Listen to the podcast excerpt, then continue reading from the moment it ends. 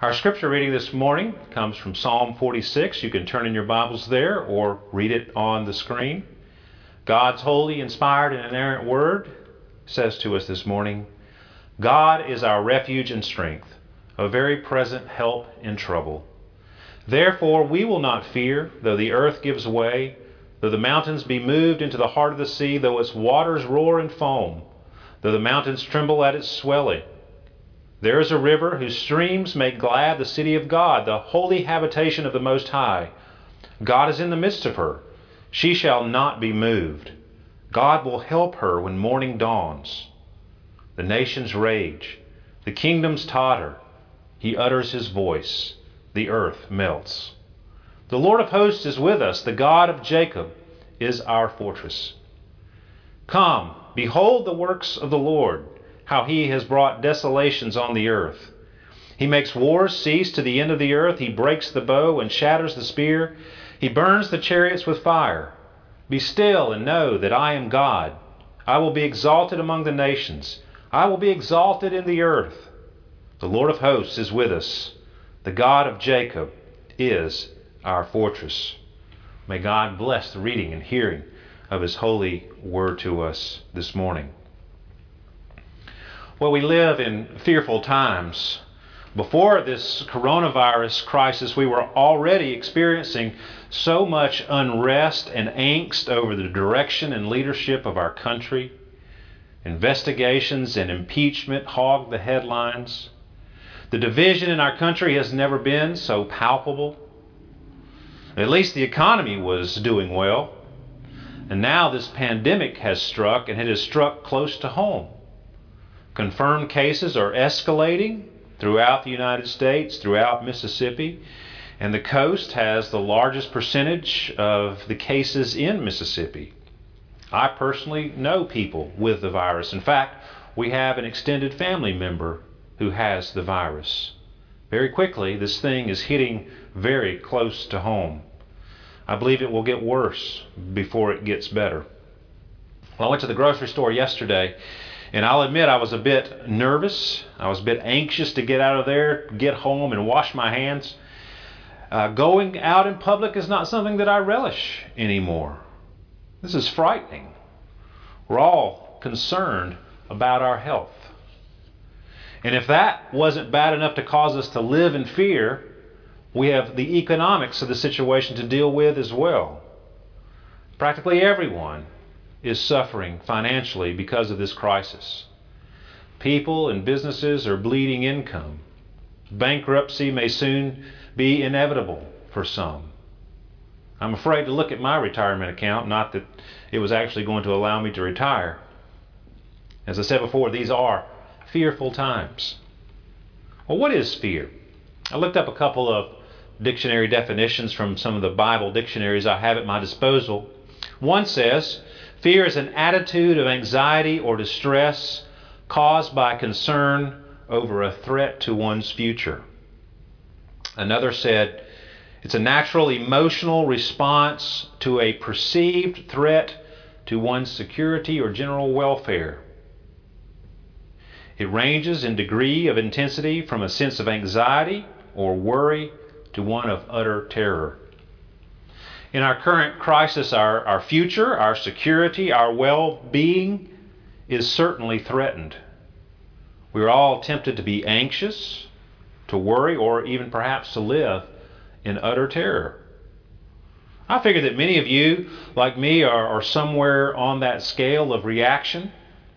And that's why I have chosen Psalm 46 for our meditation this morning. Notice how the psalm begins. God is our refuge and strength, a very present help in trouble. Therefore, we will not fear, though the earth gives way, though the mountains be moved into the heart of the sea, though its waters roar and foam, though the mountains tremble at its swelling. See, the psalmist calls us to live by faith in God, who is the refuge and strength and help for his people in times of trouble. We are called to live by faith. We're not to live in fear, by faith, not in fear. Well, I searched the internet for the answer to this question How many times does the Bible say, do not fear or be not afraid. Several articles I read said that there are 365 fear nots in the Bible, one for every day of the year. And one prominent Presbyterian minister wrote in a book that he authored that there were 366 fear nots in the Bible, one for each day, including leap year.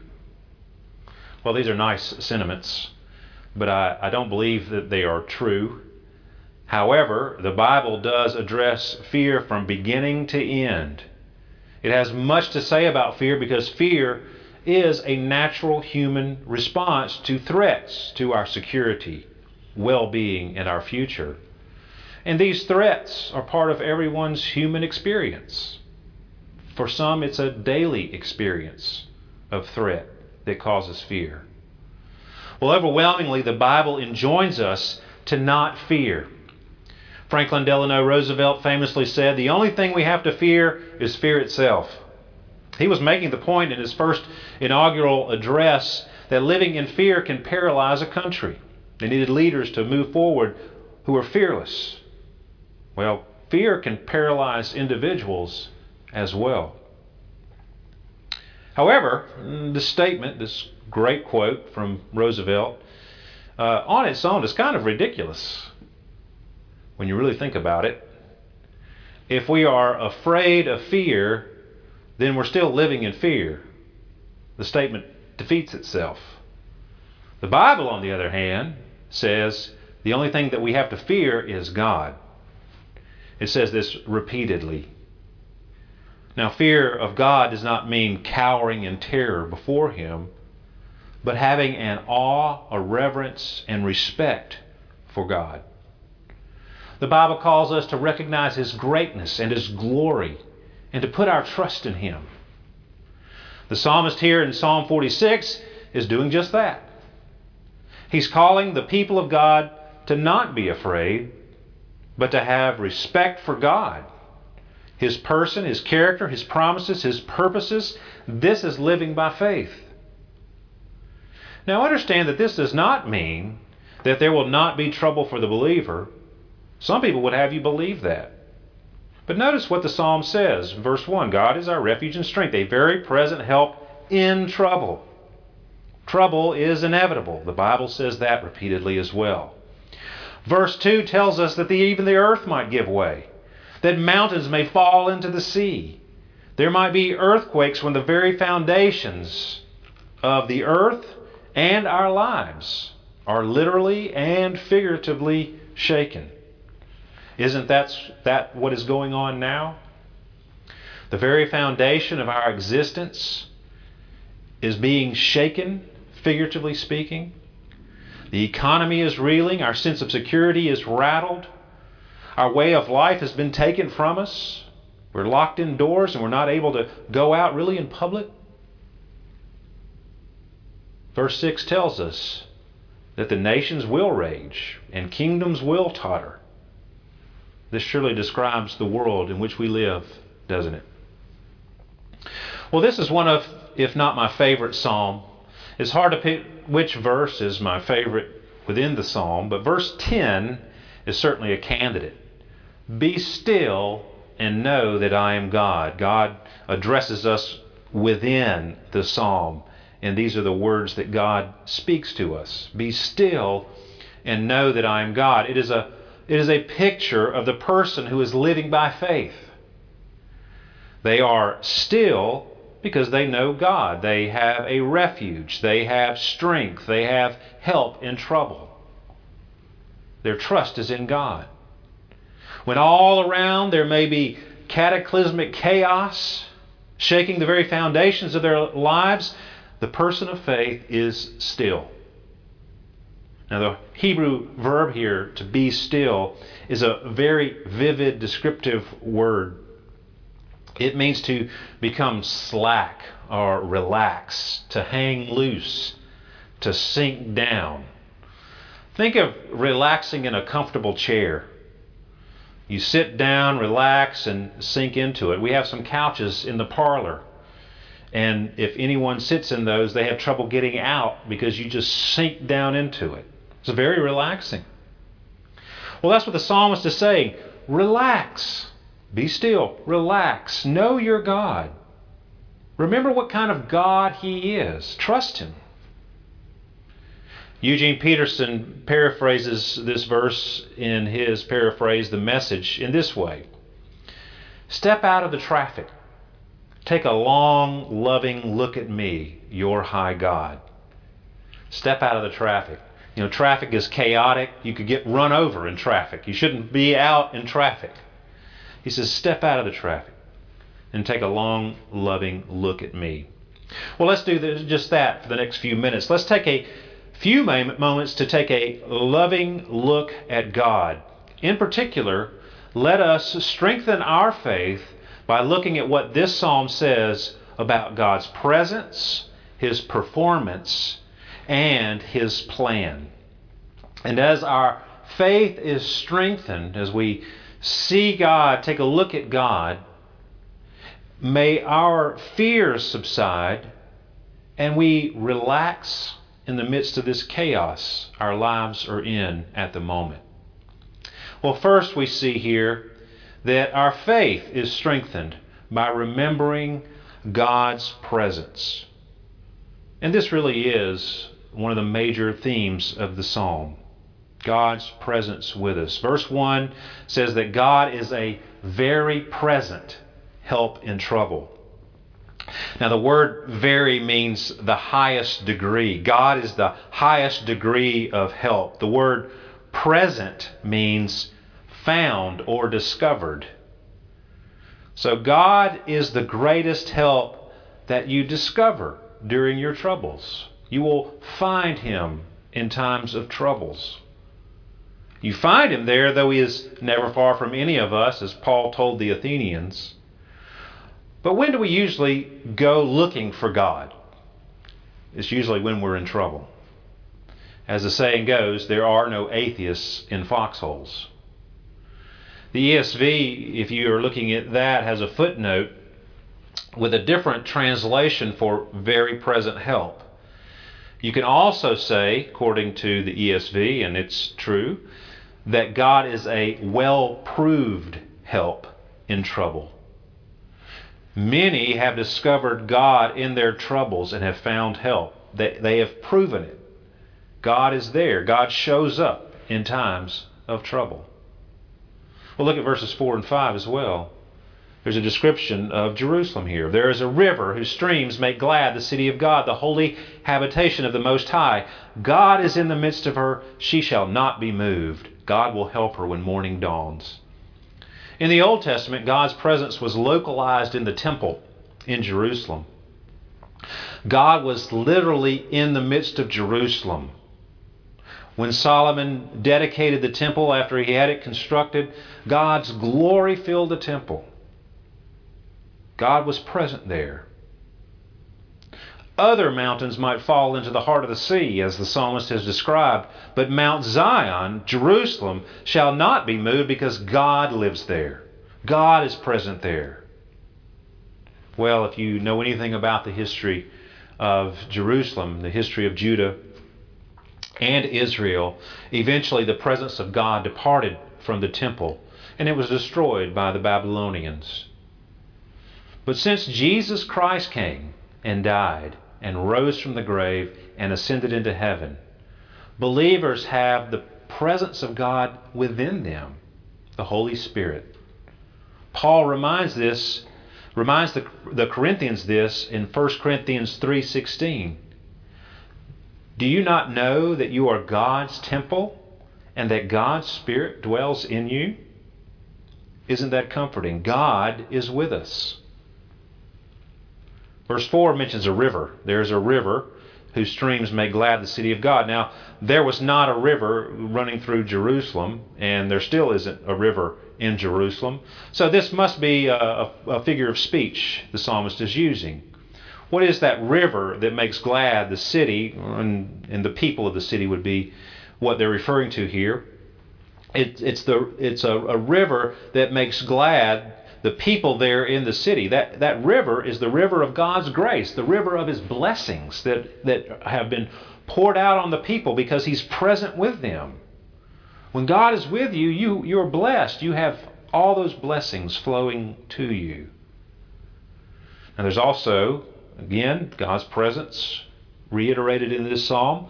There's a refrain that is repeated, verse 7 and 11. The Lord of hosts is with us. The God of Jacob is our fortress. It's emphasized, it's, it's spoken twice. Now, this psalm is a corporate psalm. It's addressed to the people of God in the church. It's meant to encourage the people of God, the church. God is with his people. He is for us. He is on our side. If you're one of his people, he is for you. He is on your side. Notice the titles for God that are used in this refrain the Lord of hosts and the God of Jacob. He's the Lord of hosts. He's the Lord, the Lord of a large army. Armies of angels. Last week we looked at Psalm 91.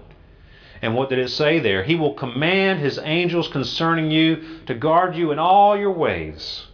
On their hands they will bear you up, lest you strike your foot against a stone.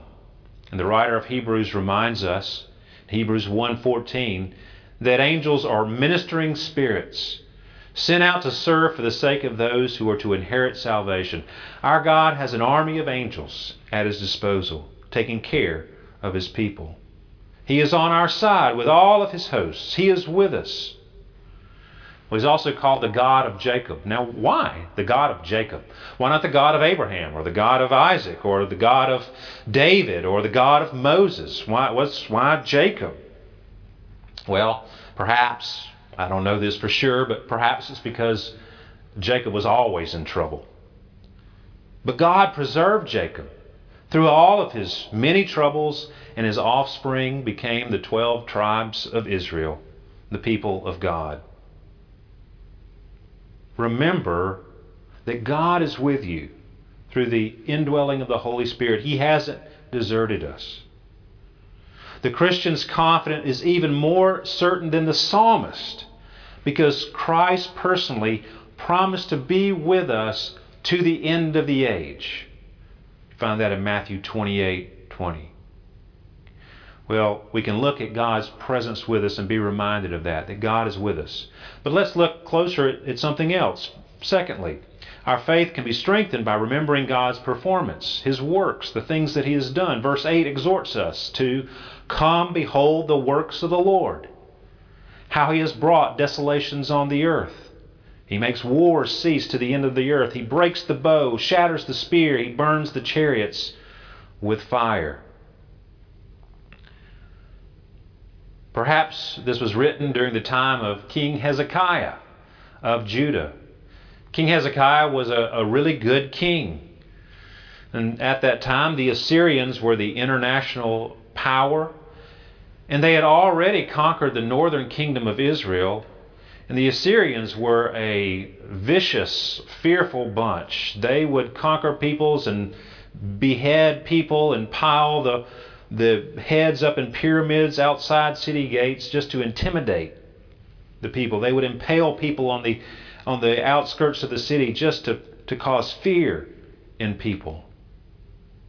Well, the Assyrians showed up at Jerusalem but Isaiah the prophet encouraged Hezekiah. We can read this in 2 Kings 19, 32 and following.